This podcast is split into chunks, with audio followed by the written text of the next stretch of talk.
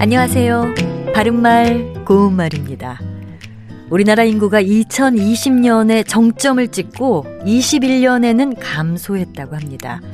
인구 감소 시점이 당초 예상보다 8년이나 앞당겨진 거죠.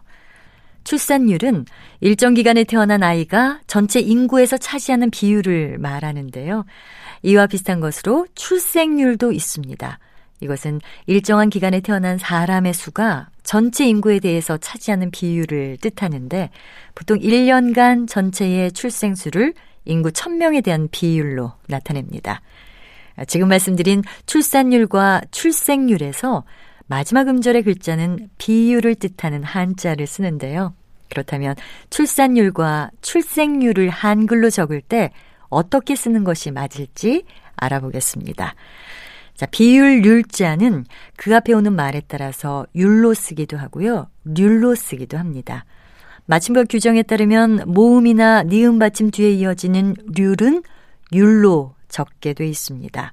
출산은 니은 받침으로 끝나는 말이니까요. 그 뒤에는 율을 쓰고요. 이와 같은 내용으로 비율, 증가율, 환율 같은 단어는 모두 율로 적습니다. 하지만 니은 받침을 제외한 받침 뒤에서는 첫 소리가 리을인 률로 적어서 출생 뒤에는 률을 씁니다. 이와 마찬가지로 경쟁률, 실업률, 확률 같은 단어는 모두 률로 적습니다. 바른말 고운말 아나운서 변희영이었습니다.